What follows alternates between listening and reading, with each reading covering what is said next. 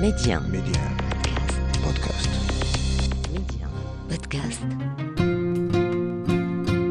هذه الحلقة مهداة لروح الراحل محمد حسن الجندي سموني وحش الفلا واسمي سيف دو يزن رموني أهلي للخلا وحماني الخالق الرحمن.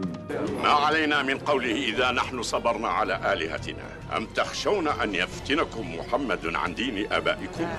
إذا أنتم في شك من دينكم.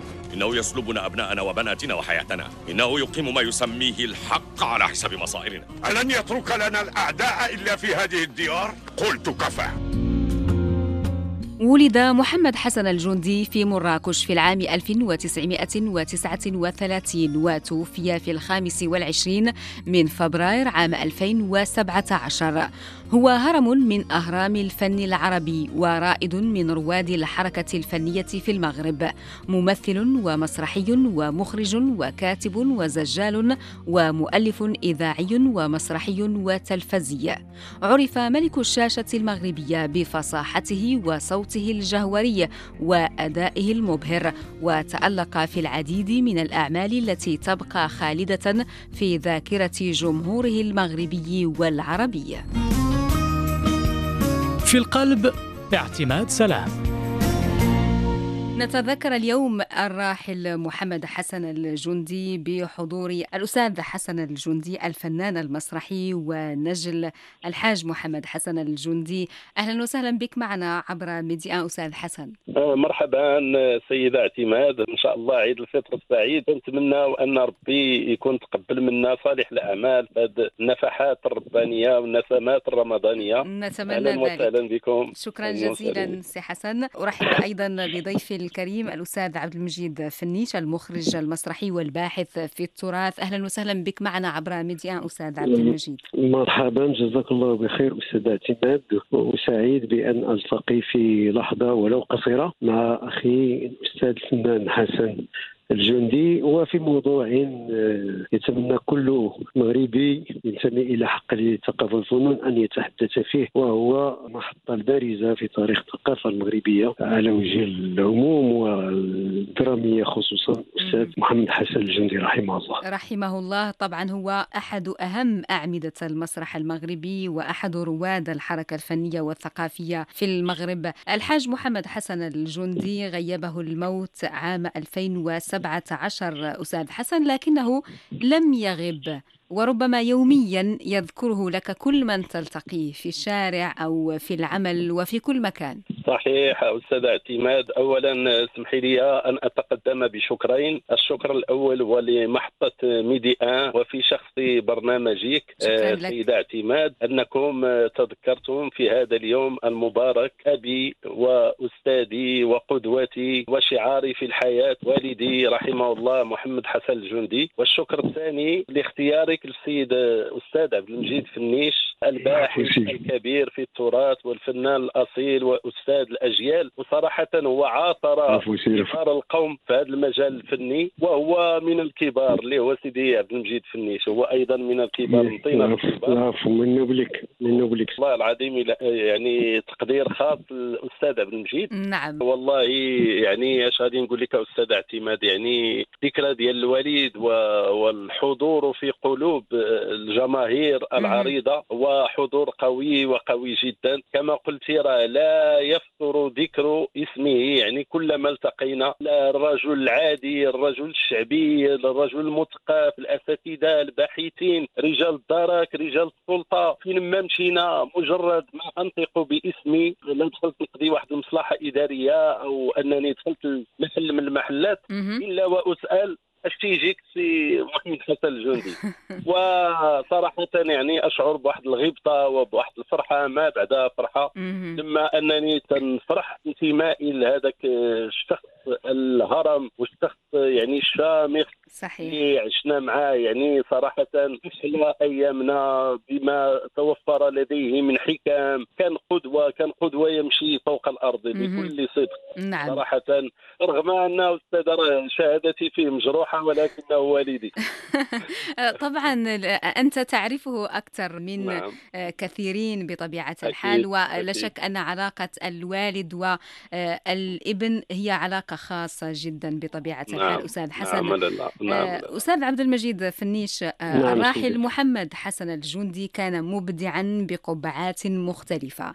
كان مؤلفا صحيح. إذاعيا ومسرحيا وتلفزيا ومخرجا وممثلا أيضا. نعم. بذلك يكون قد اجتمع فيه ما تفرق في غيره. صحيح. كذلك اجتمع فيه أنه من أصول أمازيغية محافظ على هويته الأمازيغية لكنه متمكن كل التمكن من الثقافة العربية حيث استطاع أن يخلق توازنا كبيرا بين الأصل وبين المعطى التعايشي التكاملي مع الجزء الآخر من الهوية المغربية مهم. وهذا أمر تحقق نعم لكن لم يتحقق للكثيرين تحقق لقلة نعم. وأنا اذكر المختار السوسي رحمه الله. أحد الأمازيغيين الافداد لكن إنتاجاته بالعربية كانت تفوق آه، إنتاجات بعض الكتاب والمبدعين من الأصول العربية. صحيح. فالسي محمد حسن الجندي يندرج في هذا الإطار بالنسبة لي أنا أراه هكذا. أراه ابن الجنوب ابن منطقة أصولها أمازيغية. كيف استطاع المزاوجة بسرعة وفي ريعان شبابه بين التمكن من ثقافتين دفعة واحدة وبنفس القوة حسن الجندي سار على طريق التي يجب أن يسير عليها الكبار. منذ البداية انطلق مولعا هاويا زاد من ولع وهيامه عيشه داخل وسط كان قريبا من حيوية الحركة الوطنية المناهضة للاحتلال الفرنسي. تأثر بأدبيات مناهضة الاستعمار وفي نفس الوقت تأثر بالتعبير الأدبي واختار مبكرا أن يعبر عن آلام وأمال الشعب المغربي من خلال الأداة الأكثر أثرا والأكثر رواجا وتأثيرا وهي الأداة الفنية وفي مقدمتها المسرح نعم خاصة المسرح الحي على الخشبات. ولذلك سيكون انتقاله سهلا إلى مدينة الرباط وإمكانية تعايشه مع الأسماء التي سبقته إلى مجال الدراما بسرعة وانخراطه في الحيوية التي كان يعرفها قطاع مسرحي الهوات حيث كان من الحاضرين الأوائل في أولى دوراته التي أسست لمشهد مسرحي مغربي جديد اذا. نحن أمام رجل سار بالخطوات الصحيحة في الدرب الصحيح. نعم. هذا أمر مهم. أقول وأكرر قليلا ما تأتى للعديد. آه، المعطى الثاني سيدي حسن بالنسبة لي هو رجل شاعر يكتب الزجل بإجادة كبيرة ويكتب الكلام المنثور المسجوع على شكل المقامات. بالطريقة المغربية بطبيعة الحال ثم يكتب الفصيحة كذلك واطلاعه على الأسماء الأدبية الكبرى عربيا ساعده على ذلك. والدليل هو أن هذا الولع بالأدب ومكوناته هو. الذي جعله يذهب مبكرا إلى التاريخ وإلى الفانتازيا الغرائبية. وهنا ستأتي الروائع ألف ليلة وليلة سيف بن دليازان شهرزاد و و و و و والكثير والكثير والكثير. وأخطر شيء في الكتابة الدرامية هي أن تشتغل على الوثيقة. يجب أن نقف بالإجلال لمثل هذه القامة. أخطر ما كاين شفتي أنك تاخذ قصة تركبها من خيالك وتجلس تكتبها هذا أمر عنده الدواء وقد يتم في أصغر مدة ممكنة نعم. وعنده الدواء كنقول بالتعبير الدارج المغربي. م- يعني في المتناول لكن أن تشتغل على مادة هي وثيقة وتريد أن تحولها إلى مشاهد درامية ناطقة فهذا أمر صعب وصعب وصعب نعم أستاذ عبد المجيد ويفعل نعم. ذلك بإتقان وأيضا بمتعة هذا هو كبيرة الغريب هذا. هو شنو نقول الأعمال الكبرى التي أنجزها راه كلها مأخوذة من الوثيقة مهم. كتبت ب- فهم الأدب وليس بفهم الدراما. نعم. وهي جامدة فكيف تزرع الروح في شيء جامد. السيره مثلا سيرة سيف بن ديليازن هي كتبت بالأدب. كتبت على أساس أنها سيرة فقط فعندما تحولها إلى مسلسل إذاعي هذا يعني أنك تشتغل مرتين بدل مرة واحدة. نعم. المرة الأولى تشتغل على الوثيقة والمرحلة الثانية تشتغل على تحويل الوثيقة إلى مرئيات ومسموعات. والمرحلة الثالثه تشتغل على خلق العلاقة بين هذه الشخصية وهذه الشخصية دراميا. وأين يجب أن تتوقف الحلقة؟ وأين يجب أن تنطلق الحلقة المقبلة؟ عمل شاق شاق جدا. هذا يؤكد الإمكانيات التي آه، كانت لدى الراحل محمد حسن الجندي. يقينا آه، يقينا. نعم بطبيعة الحال. كما تكوين الحصيرة كذلك باش نكونوا واضحين. سي حسن وكون نفسه بنفسه. الثقافه الشعبية هي ثقافة مجالسة. ثقافة اطلاع من المعين. اما تمشي له الكتوبه يا إما تمشي له الحصيرة، الحصيرة أقصد بها المساجد ومجالس العلم وحتى الجلسات ديال الثمر نعم. هذاك الناس ما كانوش كيجلسوا من أجل الثمر من أجل النميمة ومن أجل تضييع الوقت في لعب الورق في الكارطة. لا مطلقا. نعم. كانوا كيجلسوا في الثمر من أجل التداول في قضايا أدبية وفنية. وبحر العلوم يقذف بامواجه أنا كل واحد كيقول شي حاجة. وأعرف قيمة ما يمكن أن يؤخذ من من الحياة اليومية أكثر مما يمكن أن يؤخذ في مقعد أكاديمي. نعم بدون شك أستاذ عبد المجيد. أستاذنا الجندي يندرج في هذا الإطار. نعم. وقلت قبيله واحد الفكرة ومشات لي قلت من ومن الغرائب الجميلة اللي كتأكد هذا المنحى هو أن أعماله السينمائية خاصة التي شارك فيها كممثلين رئيسي كلها ذهبت في هذا الاتجاه نعم. ذهبت في اتجاه التاريخ بدءا من الرسالة مرورا بالقادسية وعشرات الأعمال التلفزيونية الكبيرة نعم. أستاذ حسن الجندي طبعا الراحل محمد حسن الجندي هو ينحدر من أسرة أمازيغية. ولد في آه، حي القصور الشهير في مدينة مراكش ووالده كان من شيوخ الزاوية التيجانية وقد درس في المسجد. نعم. هذا التنوع أسهم في تكوين شخصية الراحل محمد حسن الجندي بطبيعة الحال. طبعا أستاذ اعتماد هذا ما أردت إضافته لكل ما قاله أستاذنا الجليل سيدي عبد المجيد فنيش. الجذور ديال الحاج محمد حسن الجندي بصم المسيرة ديالو هو والده الذي كان ينتمي إلى المدرسة الصوفية نعم. المعتدلة تصوف السني المعتدل وهذا ما سار عليه والده رحمه الله آه الذي كان ملازما للشيخ النظيفي وهو عمدة الزاوية التيجانية في مدينة مراكش فهذا المعطى يعني خلف واحد الأثر كبير في نفسية وشخصية آه، أستاذنا المرحوم محمد حسن الجندي.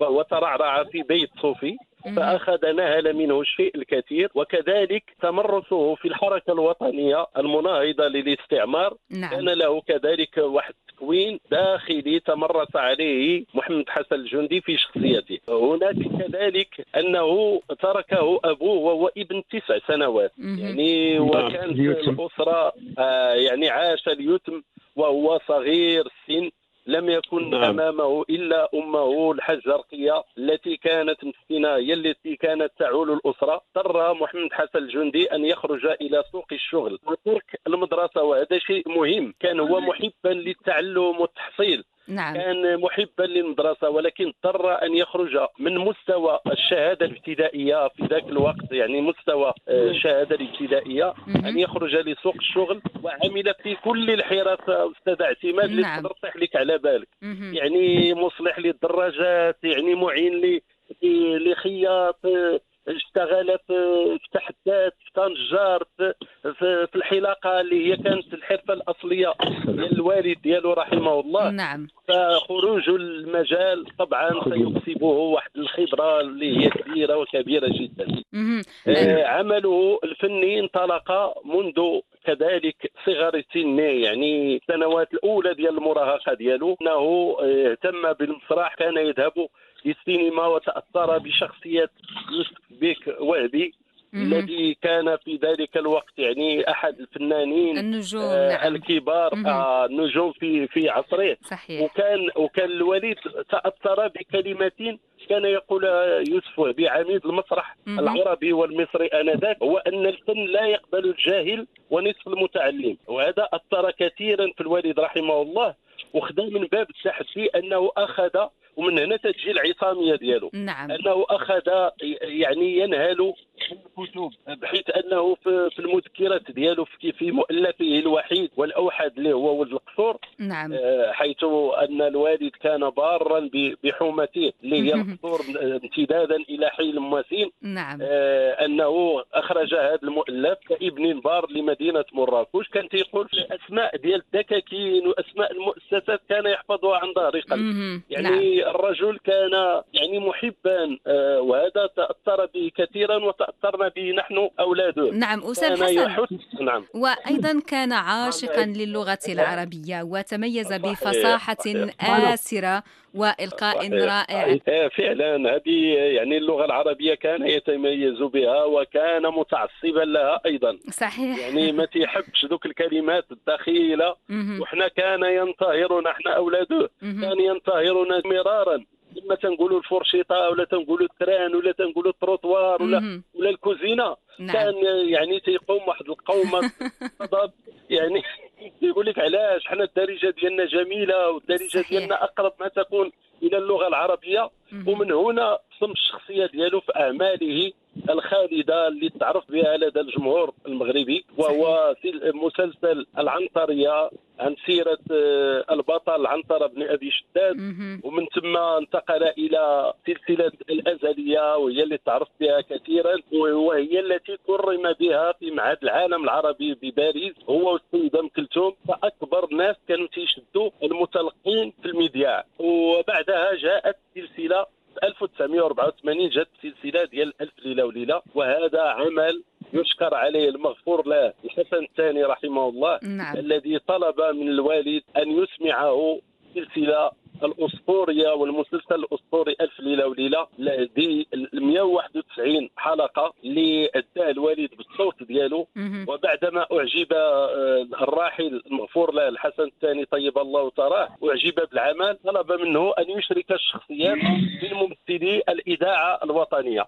فكانت واحد الرحلة شيقه جدا إلى الديار الأمريكية بنيويورك في أحسن استوديوهات بحي منهاتن حيث آه، يعني تم التسجيل. التسجيل. آه لمدة ستة أشهر كان معاه الحاج العربي الضغمي الحاج عبد الرزاق حكم مهم. آه، الحاج حمادي عمور آه، حبيبة المذكوري أمينة رشيد أخي انور الجندي. يعني واحد العدد محمد علي تحفة المذكوري رحمة الله فيهم منهم من يعني توفاهم الله ومنهم من. ينتظر. يعني كانت هذه السلسلة رائعة ورائعة جدا ولما جاء بها بعد ستة أشهر جاء بها الوليد إلى المغفور له الحسن الثاني قال لي هذا هو هذا هو قوتك هذا هو عملك هذا هو مصدر رزقك اللي بغيت توزعه على المغرب كله. وكان بذلك يعني واحد الفرحة لدى الوالد في 1984 نعم حيث انطلق بتوزيع هذه السلسلة ديال ألف ليلة وليلة اللي إن شاء الله نأمل أن اذاعتكم المحطة ديالكم ميدي ان دوزها إن شاء الله نعم. في الأيام المقبلة هي متوفرة مهم. عندنا إن شاء الله.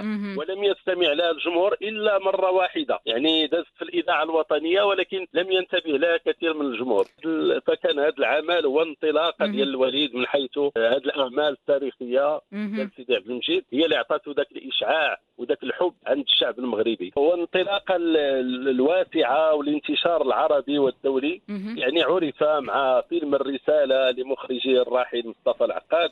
وشخصية أبي 1994. جهل. آه شخصية أبي جهل اللي مهم. اداها باقتدار صحيح وبعدها جاء سيل من الاعمال حيث كانت عنده واحد المحطة أنه دوز الوالد ثلاث سنوات في إذاعة البي بي سي كان اللي ذلك في. السبعينيات أعتقد أستاذ حسن وقدم كشكول نعم. المغرب برنامج كشكول كشكول المغرب المغرب كان يعني مباشرة بعد فيلم الرسالة. اللي كان عنده واحد زعما كان عنده واحد الفضل كبير على الوليد من حيث ذاك الشخصية اللي أدى ديال أبي جهل انطلق الإشعاع ديالو على المستوى العربي نعم فمن ثم جاو كثير من الأعمال على سبيل المثال البطراء الخنساء شجرة الدر مواكب النصر. منار رسائل إلى العالم المهلب بن أبي صفراء أعمال الأخ قريش إلى عمر. إلى إلى عمر نعم. عمر هو آخر عمل شارك فيه الوليد قبل التحاقه بالرفيق الأعلى. اللي كان مع الراحل أيضا حاتم علي. فمن ثم كانت الانطلاقة. وطبعا كيف قال الأستاذ عبد المجيد وكان هناك فيلم ديال عمو طاويع والقادسيه سنه 1979 مع الراحل صلاح أبو سيف مشاركة عزت العليلي. وشادة سالم وسعاد حسني رحمه الله. ومن بعده كانت طوبون النار مع سهيل بن بركة المخرج المغربي المقتدر. طوبون النار وظل فرعون ومع الراحل عبد الله المصباحي في أفغانستان. لماذا؟ نعم. يا أستاذ راه المسيرة طويلة. صحيح صحيح. إلى جينا حلقات وحلقات ماذا نحصي كبيرة. لنحصي بطبيعة الحال؟ نحن نتحدث. عن محمد حسن الجندي آه، الله. الاسم آه، تكفي الله. بطبيعة الحال. أستاذ عبد المجيد فنيش آه، يمكننا يقينا كما قلت أنت أن نقول إن محمد حسن الجندي هو المغربي الذي أبهر المشارقة وعرفهم من يكون الممثل المغربي وما هي الإمكانيات التي يتوفر عليها الممثل المغربي. صحيح صحيح وليس الممثل المغربي فقط وحمل ثقافته كاملة. الظاهر الذي أراد البعض أن يكرس عليه الأنظار فقط كيبقى هو تشخيص في حين أن كما قلت الرجل هو تركيبة تأليف قدرة جاجلية في- موسيقي المجيد موسيقي. نعم أخي. موسيقي أيضا مغني وموسيقي. نعم صحيح. صحيح. ويعرف يعرف الايقاعات جيدا ويعرف المقامات جيدا. هذه جوانب ومشارق اليقين. لم تكن لديهم الرغبه لإدارها. لذلك تم تكريس وجهه كممثلا نموذجيا واساسا في أدوار ما هو تاريخي أو ما هو تراثي وفانتازي أحيانا. مع العلم أن حتى في هذا الأمر آه، كان فيه غبن في حقه لأن الرجل في على مستوى تشخيصه الكوميدي رجل يبهر ومنطلقاته الكوميدية في الإذاعة الوطنية تشهد على آه، ذلك. 40 ورقة. الكوميديا آه. مع- من تاليفه من تأليف عبد الله شقرو من تأليف محمد حمد البصري نعم. وأسماء أخرى اللي أسست الدراما الاذاعيه الرجل عندما يشخص بالدارجة المغربية وفي نفس كوميدي هذه متعة كبيرة. جدا صحيح. جدا. جدا للأسف للأسف أنا أقول للأسف لا- لم تلقى عليها الأضواء. هذه المناسبه يمكن لي مجرد الإشارة إليها للبحث فيها. سي محمد حسن الجندي واحد القضية أخرى اللي خصنا فيها. نعم. وهو أن استطاع أن يكون ممثلا ومخرجا في نفس الوقت.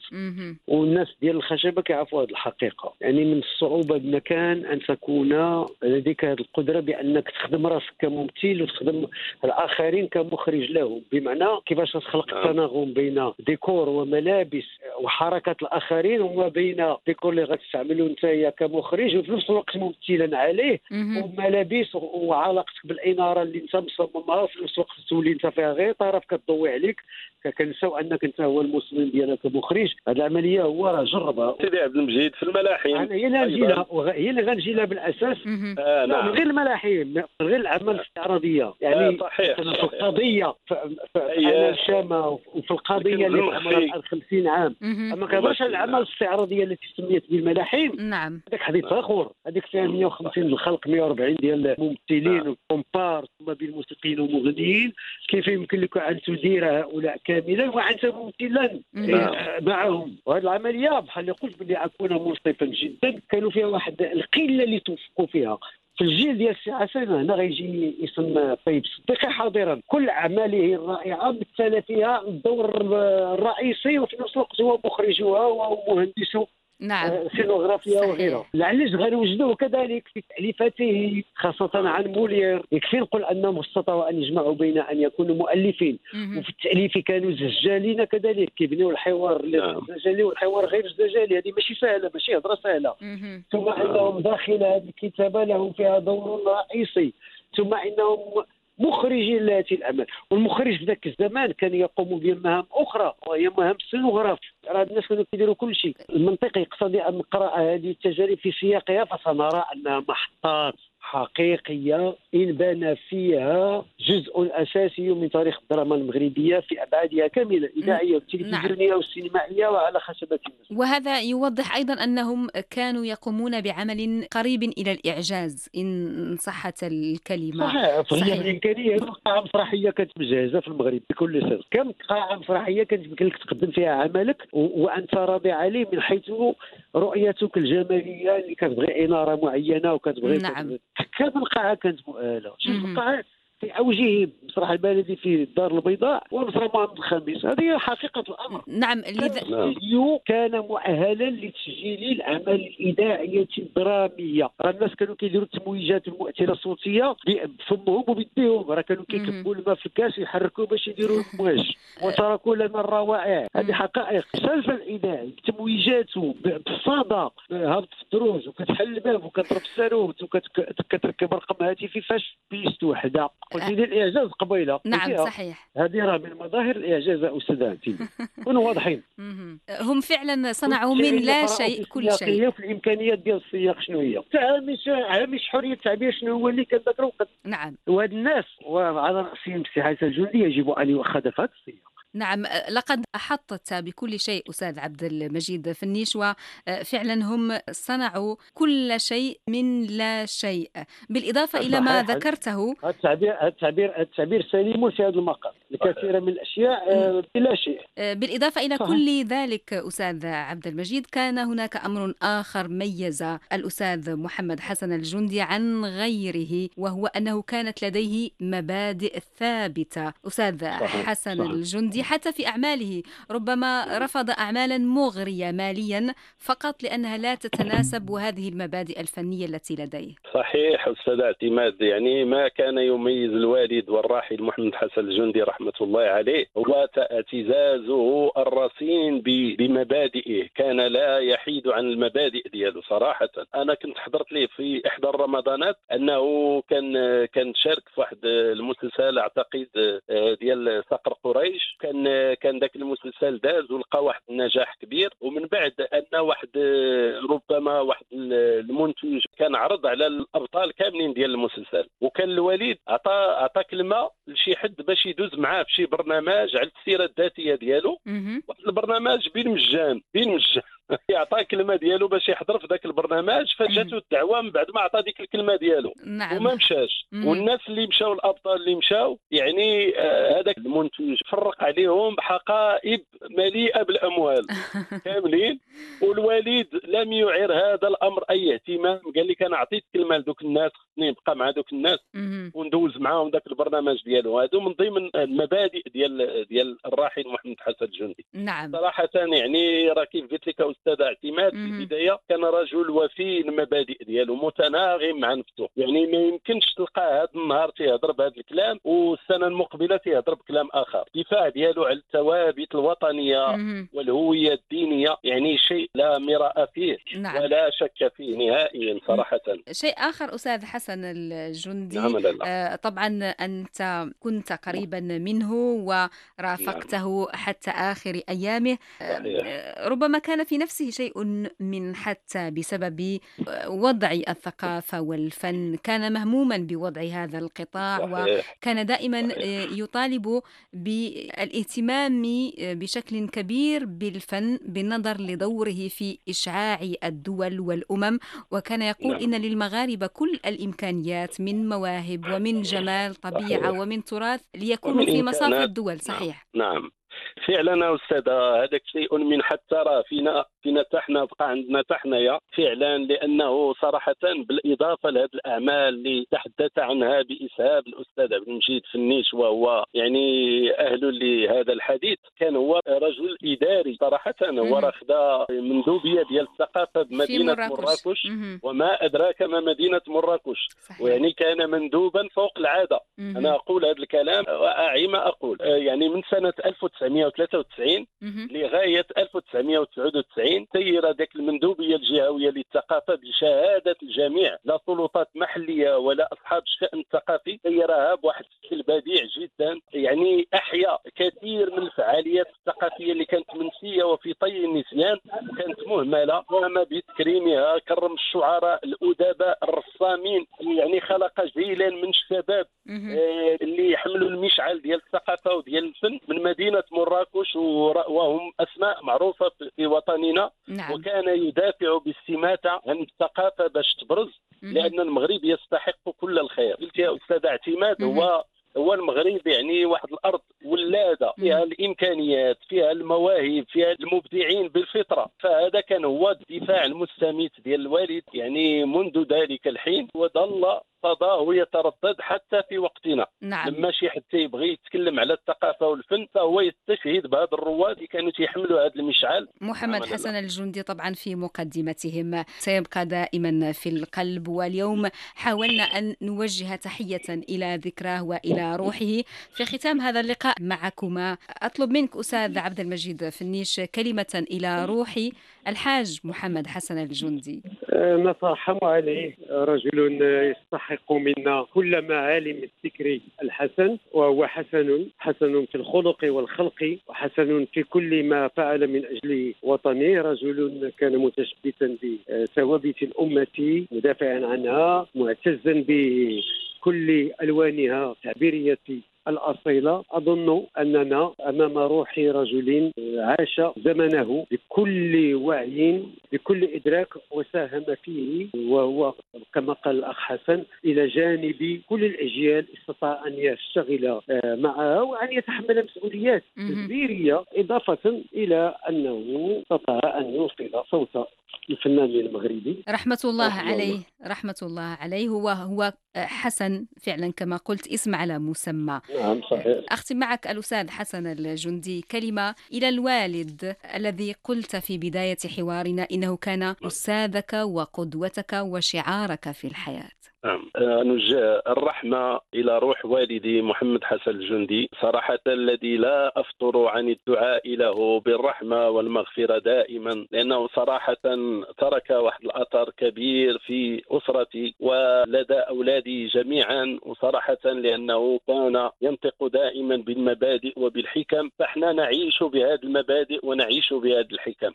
صراحة الوالد كان يعيش في في أجسادنا ولا زال وسيظل يعيش في حياتنا ما دمنا على قيد الحياة. نعم. ومن هنا تنبغي نوجه واحد يعني واحد الشكر. صراحة أن الوالد كان تكرم سنة 2002 من طرف العاهل المفدى سيدي محمد السادس نصره الله اللي كرموه كأول شخصية مغربية في مهرجان السينما الدولي بمراكش. يختاروا من بين 50 شخصية مغربية وأكثر من هذا شرفه بالجلوس على مائدة العشاء مع كبار الفنانين في العالم من كأمير علي كسكورسيزي ككاترين دونوف شرفه وهذه كان فيها إشارة من من العاهل المفدى بأن رانا تنحط معكم واحد الرجل كذلك من طينة الكبار في المجال السينمائي وفي المجال المسرحي. وفي المجال الفني بصفة عامة. نعم. وهنا لا سمحتي لي أستاذ اعتماد أختمي بواحد المسألة بسيطة جدا. يعني يجب أن لا ننسى هؤلاء الرواد. صراحة أنا يحز في القلب أنه اشتغل ردحا من الزمان في الإذاعة الوطنية. وما كاينش اسم ديالو على إحدى الاستوديوهات علاش غادي نسميو استوديو واحد ولا نسميو استوديو جوج ولا أربعة ولا خمسة؟ علاش ما يكون استوديو في اسم محمد حسن الجندي استوديو في اسم أحمد طيب العلاج؟ يعني أنا ماشي بغيت نسمي هؤلاء دون الآخرين. أحترم جميع الفنانين جميع من أسسوا لفن نظيف وهادف وطننا الحبيب أقدم لهم التحية. ويجب أن يرد لهم الاعتبار. إضافة أنا أستاذة شوفي كم المسلسلات العربية والدولية اللي قام بها الوالد ولم يرها الجمهور المغربي. فهذا الذي حز في الوالد يعني قيد حياته. كان يقول لك أنا درت أعمال وحاولت نشرف بلادي بأعمال جميلة ومشاركات متميزة ولكن المغربي لم يرى لم يرى هذه الأعمال. نعم. فتنطلبوا يعني إن شاء الله من الناس المسؤولين عن القطاع الثقافي والفني والإعلامي أنهم يحاولوا يجيبوا هذه الأعمال ليطلع هذا الجيل الجديد على مثل هذه الأعمال اللي الخالدة بطبيعة الحال. آه وشكرا أستاذ اعتماد على الاستضافة. الشكر لك. نشكرك على تسليط الضوء على أبي آه محمد حسن الجندي ومن خلالك إلى كل فعاليات محطة ميدي ان وشكرا سيدي عبد المجيد الذي شاركنا في الكلام والحديث عن الوالد رحمه الله. وعيد مبارك سعيد إن شاء الله. والشكر لك أستاذ حسن الجندي. وطبعا أنتم خير خلف لخير سلف. الفنان المسرحي الأستاذ حسن الجندي شكرا جزيلا لك. الله يحفظك شكرا. كل الشكر لك الأستاذ عبد المجيد فنيش المخرج المسرحي والباحث في التراث. شكرا جزيلا. وشكرا لكم مستمعينا وإلى حلقة أخرى وشخصية أخرى في القلب.